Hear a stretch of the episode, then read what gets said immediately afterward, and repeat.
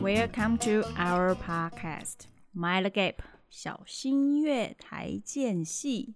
今天是读书会对吧？对，今今天不不爬爬山山系列之古拉格第三步，没错，终于爬完山啦。嘿，是的，哈哈，终于爬完山了。上次你去爬什么山？呃，上次其实也不是什么新山，就是带带人家上去剑龙岭。我觉得剑龙岭已经变成我家后院，无聊间是我家照咖。所以你要去无聊间野炊吗？无聊间野炊有点无聊，剑龙岭野炊就非常刺激了。你会掉下去吧？你就坐在尖尖的那个呃零线上 面，然后风很大，然后那样火一直点我不着看你，那个照片真的超危险的，危险，不会 啦。不太相信你。啊，不太相信我。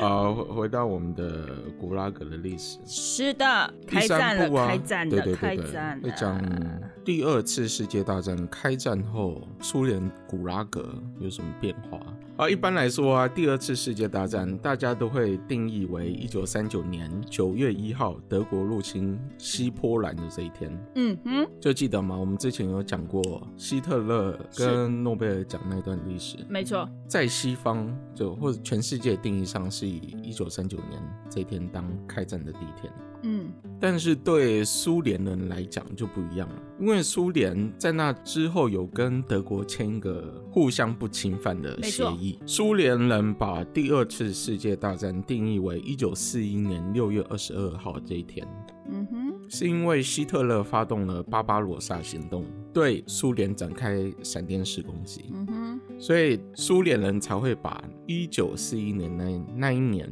当做战争的第一年。哦，那不一样呢，很特别。对啊，希特勒这个人就是特别擅长撕毁协议。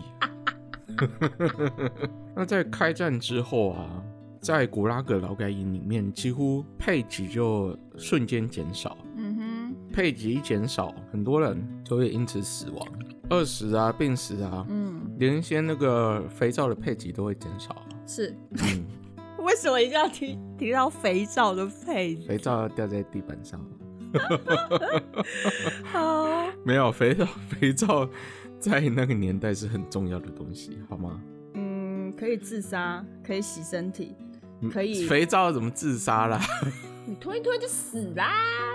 没办法吧？ 啊会啦，你就呃剧烈呕吐，然后就死。肥皂可以杀菌啊，嗯，如果没办法杀菌，嗯，你就会生病。是的，然后营中的各类规矩也变得很严格，很严格。早晚点名都变长、变仔细，然后各种无缘由的加刑，比如说， 如果他刚好在一九四一年刑满可以出狱了，嗯哼，但苏联政府就会说你不能出狱，再给你加十年。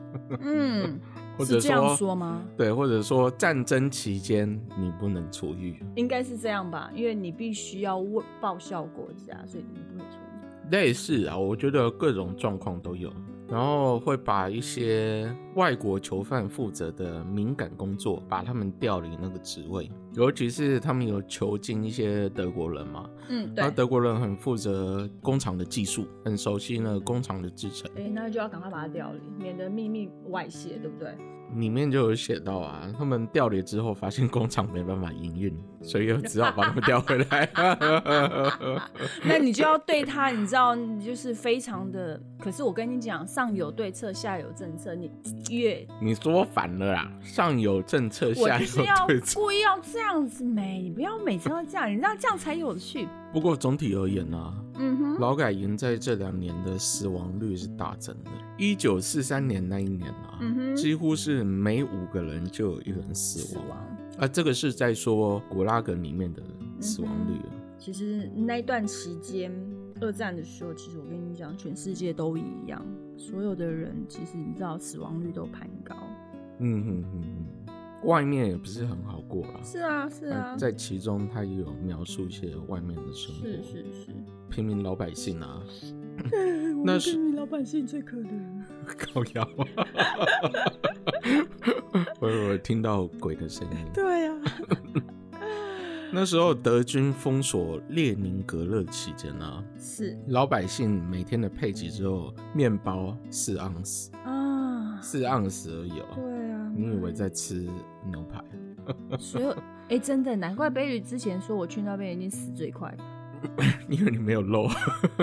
不是，因为我食量太大了，那四盎司，你想逼死谁呀、列宁格勒封锁站有很多电影都拍出来。嗯，有一份报告啊是在说，那个时候在中亚、乌兹别克、蒙古跟达旦斯坦共和国都有大规模的饥荒，而那些参加战事的家庭啊，他们的小孩去前线当兵的家庭。嗯哼因为少了生计来源，所以他们的收入也不够。因为那时候大家都在打仗，基本上嗯对你、你所做的一切都要支援国家。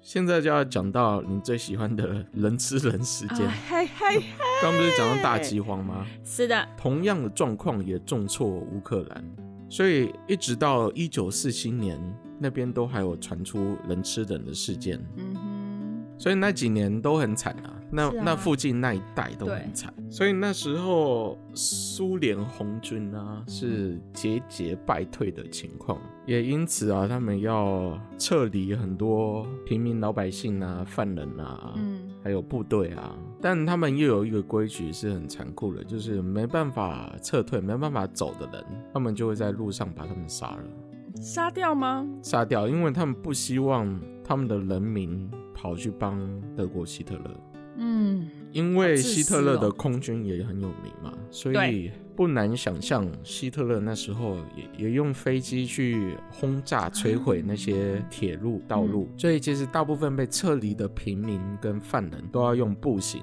慢慢走对，所以在路上死了不少人。啊，你里看面有一段就是说有个老太太，是就因为跟不上，嗯然后在背后被士兵戳了一刀就亡身了。但是我觉得它有一个好处，就是它就是死的比较快，比较有尊严，嗯，在这个年代啊，死的比较快是一件好事，比较幸运的没事。错。然后也有人啊，趁这段时间因为很混乱嘛，嗯，然后他们就趁这个机会逃跑。比如说他们搭乘的火车被炸弹炸到，那当然他们就一窝蜂全部跑出来，没错，啊，有的跑掉了，有的被士兵抓回来，但这样来来回回，有的犯人反而在最后还是被放出来了，怎么说？因为整个情况太混乱，然后会没有失控就对了。没有足够的古拉格集中营可以关押犯人，再加上那时候他们就要开始征兵，嗯，所以有的刚关进去的可就要能被会抓去打战。对，有的被抓去打仗，有的被抓去 工作。嗯，有的就直接先放走，之后再说。哇，这么幸运哦。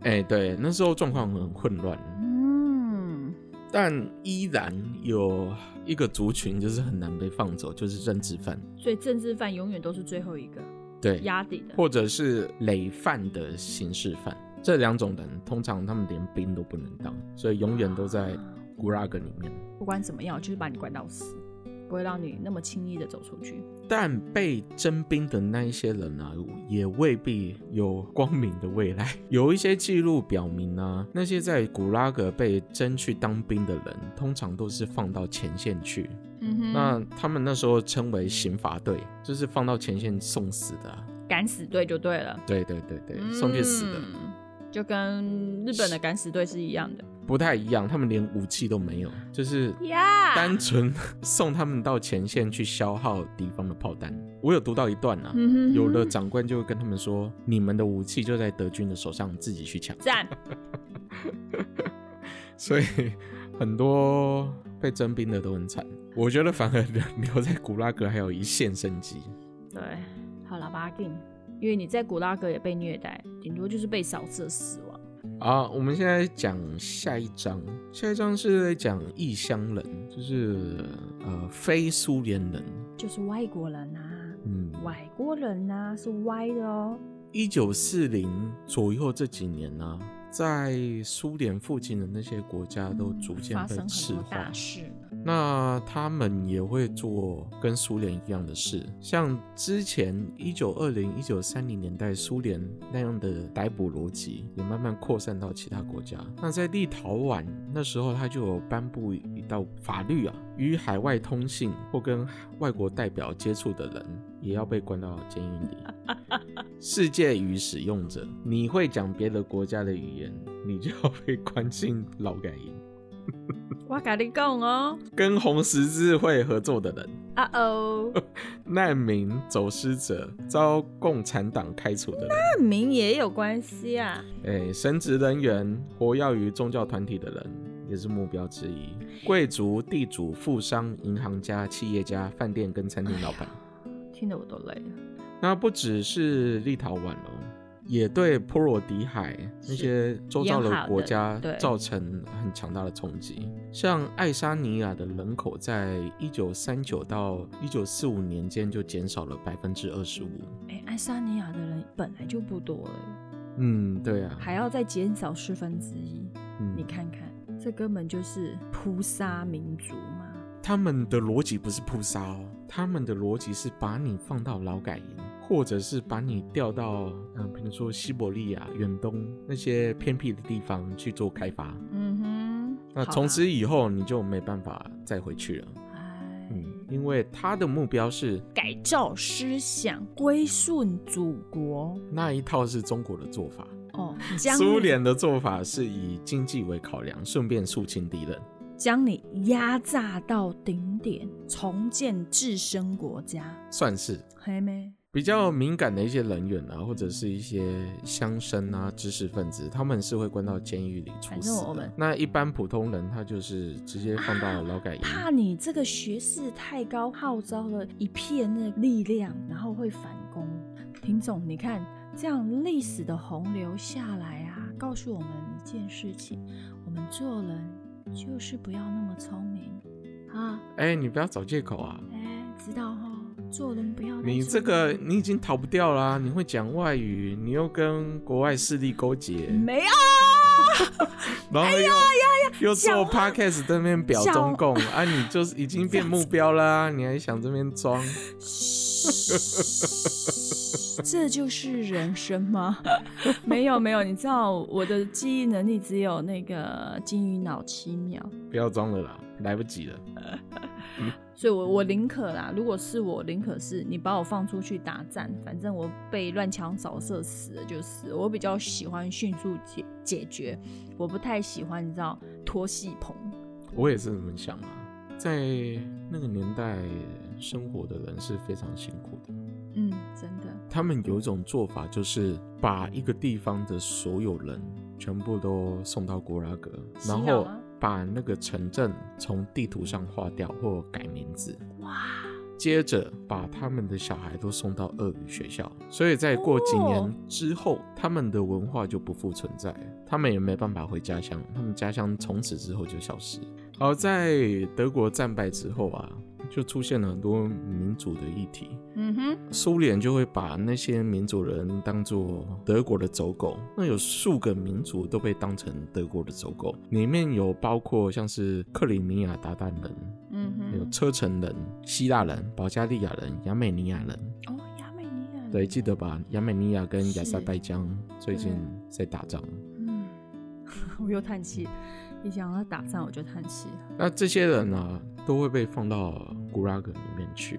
而且事实上啊，他们并没有找到，譬如说车臣人跟鞑靼人有跟德国勾结的证据。嗯，他们向来都如此啊，只要你的身份不纯，对啊，不是这样吗，他们就先放到监狱里面嗯哼审判，然后再送到古拉格去。那我刚刚讲的那些呃抹除文化的部分啊，嗯有一个词很适合形容他们这样的行动，就叫文化大屠杀，嗯就屠杀某一个族群的文化。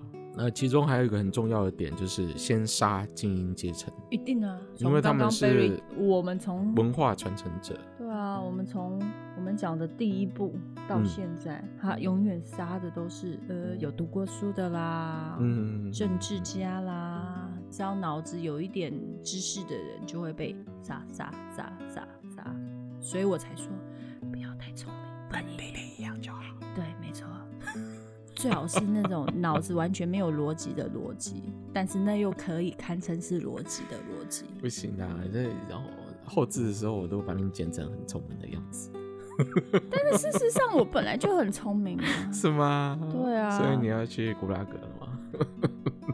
呃，不行啊，我去古拉格，我可能就是三个小时，然后就 out 了，没有呃经济离产题。在德国迫害犹太人那时候啊，匈牙利布达佩斯有一个嗯瑞典外交官、是叫做罗尔古斯塔夫华伦堡，哦，他利用他外交官的身份，对他很厉害哎，发给很多犹太难民保护护照，只要拿到保护护照的人，德国士兵就不能为难他们，就可是不能把他们送到集中营。可是德国人会照做吗？会，因为那是跟瑞典的协议。啊哈那华伦堡这个人就是发了几万份的保护护照，没然后错救了很多很多人命。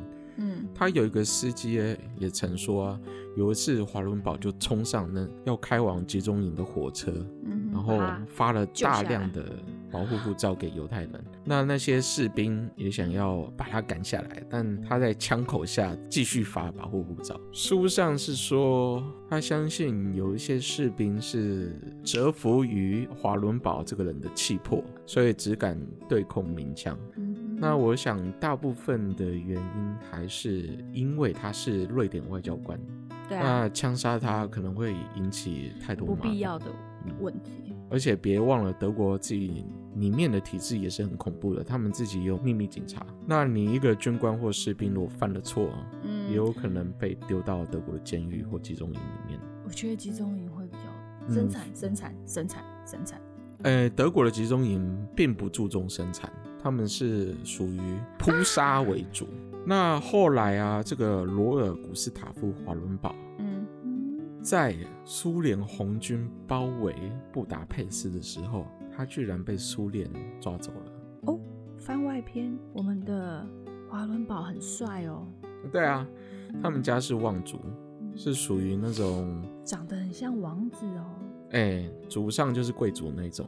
哎，我查了一下，他们的华伦堡家族在瑞典似乎是名门望族，但很可惜的是，是他后来被苏联抓走之后，据说就死在嗯莫斯科附近的劳改营里面，还监狱啦，被囚禁在莫斯科的卢比扬卡。对，卢比扬卡。嗯，你看，我们那的后帅来也哥其实也没有找到确切的证据，啊嗯，这个人就从此就消失了，也不知道他真的是死于心脏病啊，还是对被折磨因为致死啊，还毕是竟在路上就被干掉了。对啊，因为他毕竟就是被抓到你知道深不见五指的地方，你要透过外交去查询，我觉得应该也查询不到了。其实有数次他们都想查了，但嗯我查到的结果是没有明显的证据，嗯甚至也找不到后来华伦堡被埋在哪哼，里。哪里对？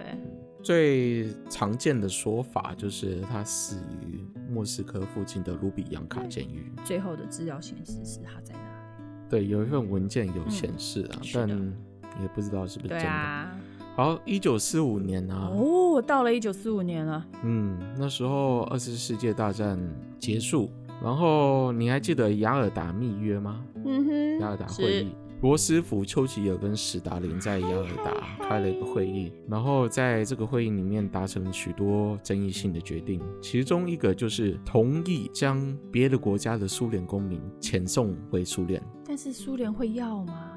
苏联要啊，苏联要人力，嗯苏联政府是很高兴的，但那些人民就是誓死不从，对啊，因为他们知道回去就到苏联，死路一条啊，对，等。待他们的不是死刑就是古拉格。呵呵呵。那有些人宁愿跳火车也不愿意回去， 甚至是在啊战俘营里面啊，是别的国家的战俘营，嗯哼欧洲的、啊、美国的啊，嗯哼，他们甚至是暴动，把自己关在监狱里面不出来，也不愿意回苏联。因为他们知道回苏联就是死路一条。那时候苏联都有派一些外交官去说服那些在国外的群体回到苏联。那有些人是的确被骗回去了，但有一些知道内幕的人，他们死也不回去。当时美国的副总统嗯华莱士曾经有出访苏联，他看出了什么端倪吗？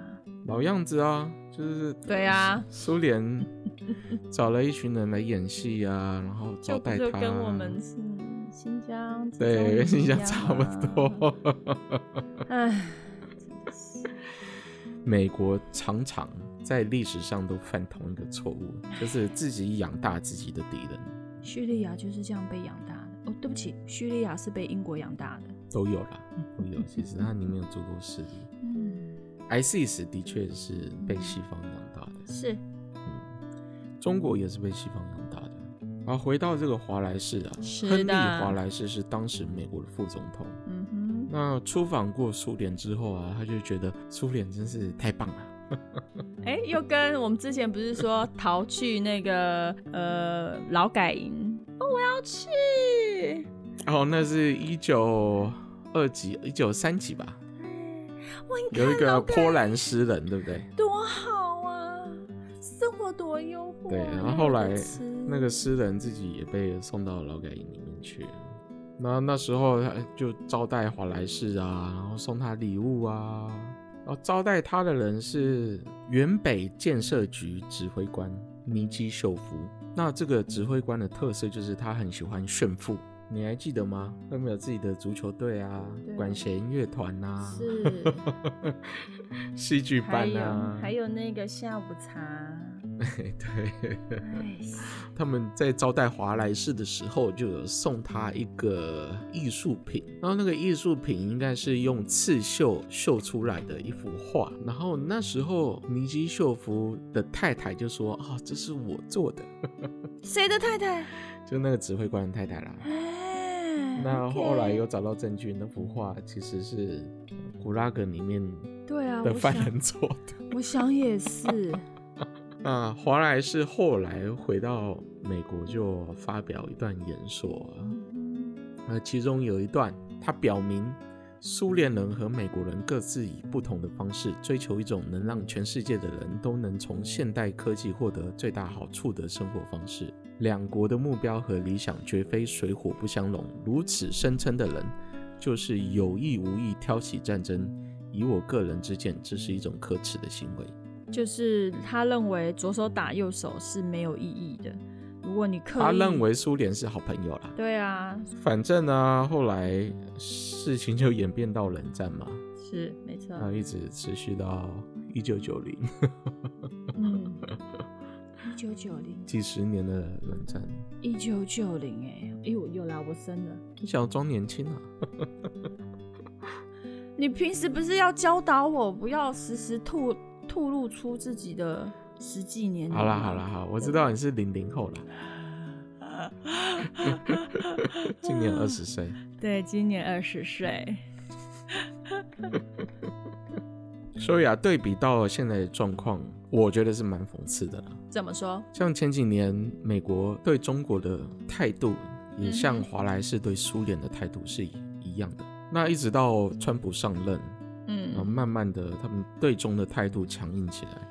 那这几天美国大选有一个初步的结果嘛，但不知道川普会不会上诉到高等法院。嗯哼，但如果没有意外的话，拜登就是未来的美国总统。好啦，我我的饭我没有办法理 解，我我我真的觉得，我个人的浅见，拜登会当选，全部是因为他的副手，而不是因为拜登这个人。嗯，都有啦，都有。其实拜登在政坛里面深耕四十几年了，所以他个人的影响力也是很够的。你是说咸猪手吗？除了咸猪手的部分，对啊，我觉得他的咸猪手的影响力应该占大概呃五分之三吧，因为政坛很多其实算一算呢、啊，咸丝咸猪手的人还蛮多的。像四年前美国大选那时候，你还记得川普个人也流出了很多说他歧视女性的嗯哼故事啊、言论啊是、呃是过去的发生的事啊。是，嗯而川普也的确是那样的人，没有错，所以你可以看不到做作，他就觉西得说方我就是这样子，西方对于政客的私人品吗私人生活是私比人较生活没的人品，没这么注重的。但是在东方啊，像在日本，如果一个政客爆出他有婚哎外情，呀，他们就会你都要辞职切下腹台了，好不好？哎、所以东西方是有一点嘖政治文化的差异的。台湾人大部分是支持川普啦，对他们来讲，呃，川普实在是有太多缺点了。我们会支持川普是因为他反共，对啊，如但此而已。但如果你很理性的去分析的话，嗯他其实在很多方面没有做好了。是没有错啊。嗯所以我们其实是自私的，因为我们就是因为他反共，所以我们支持他。但我们也没有选票啦，所以对啊，我们在我们那边打打讲嘴其实炮而已对啦，都打打打嘴嘴炮炮而已啦对。对我们又对不是美国第五十一 州，哎、不是五十二周吗？ 五十一周已经被人家抢走了， 五十一周被抢走了。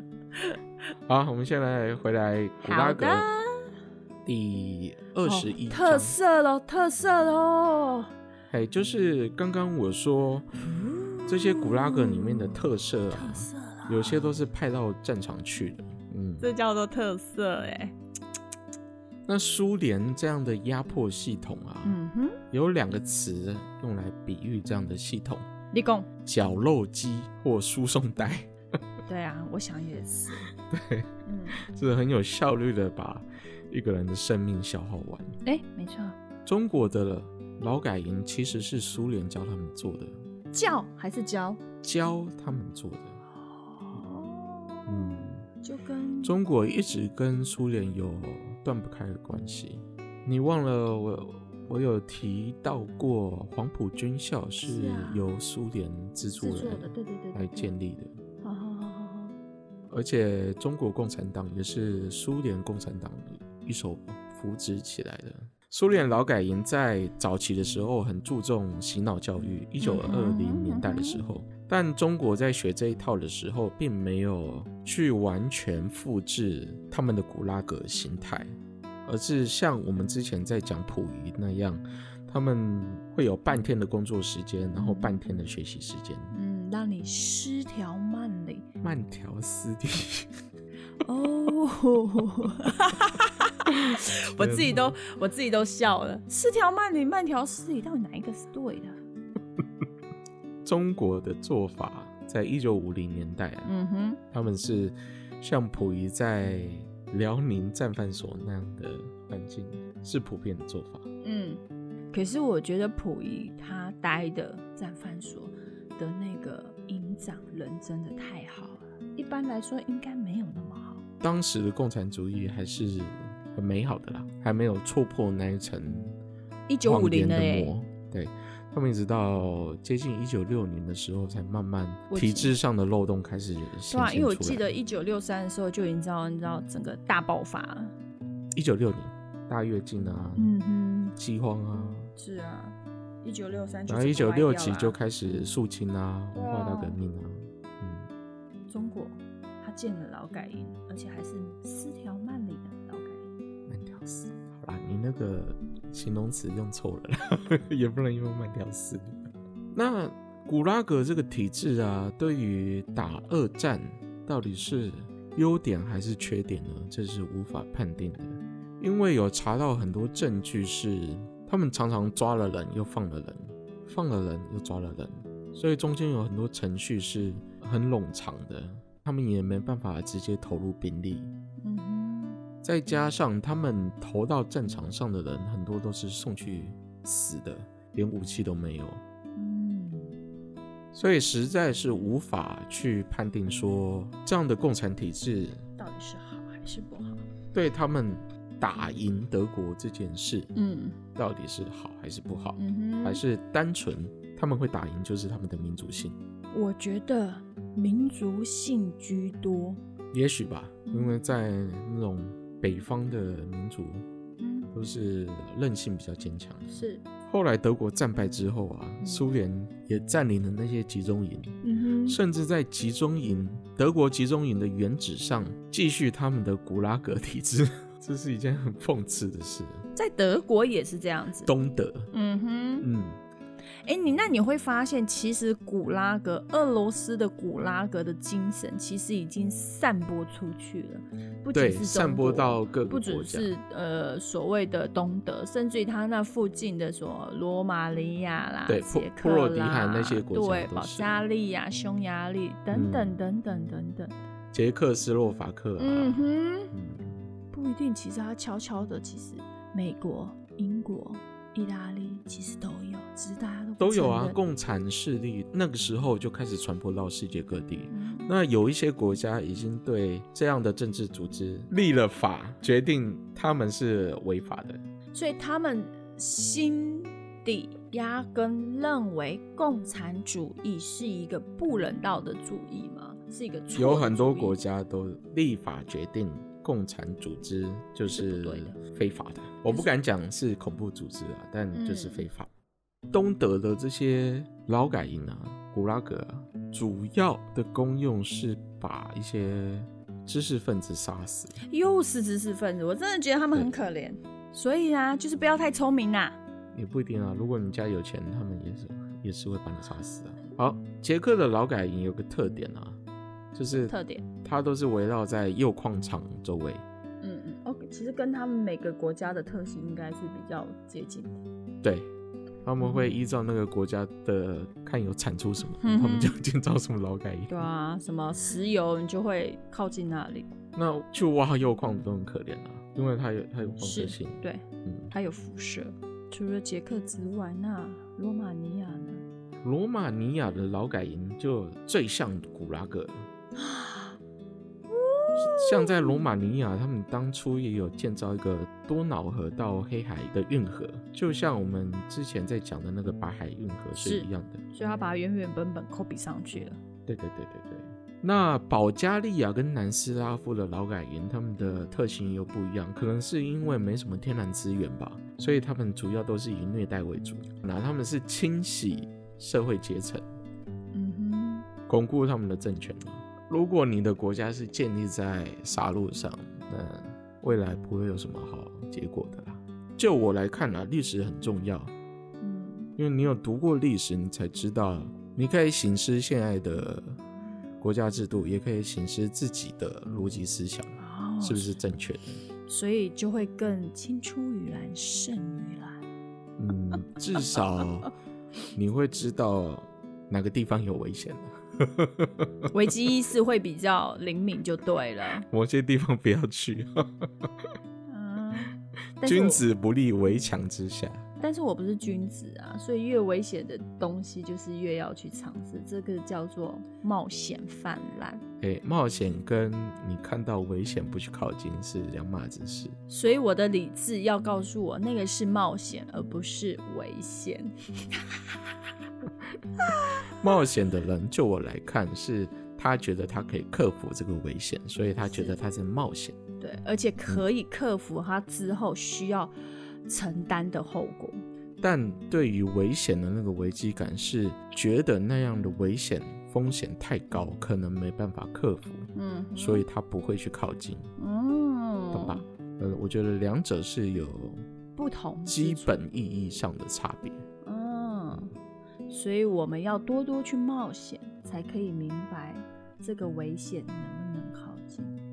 也可以啊，这是另外一种说法。嗯对啊，对不对？人生总是有一些冒险的，因为你总是要有成分经在验，才会有那种汗毛竖起的时候就明白这个东西不可以靠近。但有一些东西不用试你就知道它很危险。哎，这就是经验累积嘛，对不对？对女人就是要多一点经验累积，才知道这个是渣男。他靠近的时候，你的那个我 们呃汗毛没有就会要当当渣男。竖起。 好啦，有有兴趣听弟弟讲那个渣男渣女的，就回到我们前两集。好，所以匈牙利呢，捷克呢，杰克刚刚讲过啦，是啊，嗯，那他们什么时候可以解散？他们就是过几年之后就会陆续解散了。你还记得史达林在一九五三年就去世了？哎呀，那解散原因总不会是因啊，解散原因总不会是因为史达林死掉啊？部分原因是因为他们那样的政治结构不受人民欢迎，下台。他们有的国家是可能感受到他们政权的不稳固，所以把劳改营这个制度给取消掉。嗯那可能另外一方面也是苏联的影响力逐渐削弱，是因为斯大林已经快死了，对国家的掌控力哼，所以他们逐就渐会变认弱为。说，很多那种胁迫已经停止了。嗯，有一些国家他们的劳改营制度也持续到很后面，像嗯保加利亚就持续到一九七零年代。哦，可是我们刚刚不是有提到，保加利亚其实没有太多的什么天然资源可以开垦，那为什么它可以？哦，你有说是肃清呢，对，你有说持它是续为肃了清肃清，还是要看当时领导人是谁了。像匈牙利领导人啊，是伊姆雷纳吉，不是西马来西亚那个纳吉， 是匈牙利的纳吉。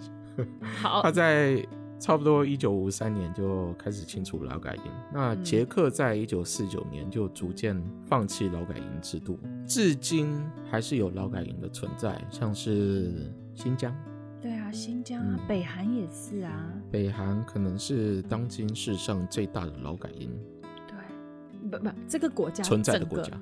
就是一个劳改营，金正恩同志，他们的领导，这真的是，我要讲一句话，我看他就是满脑肥肠，你就是觉得他脑满肥、肠肥， 差点被你带歪， 不是满脑肥肠吗？随便啦。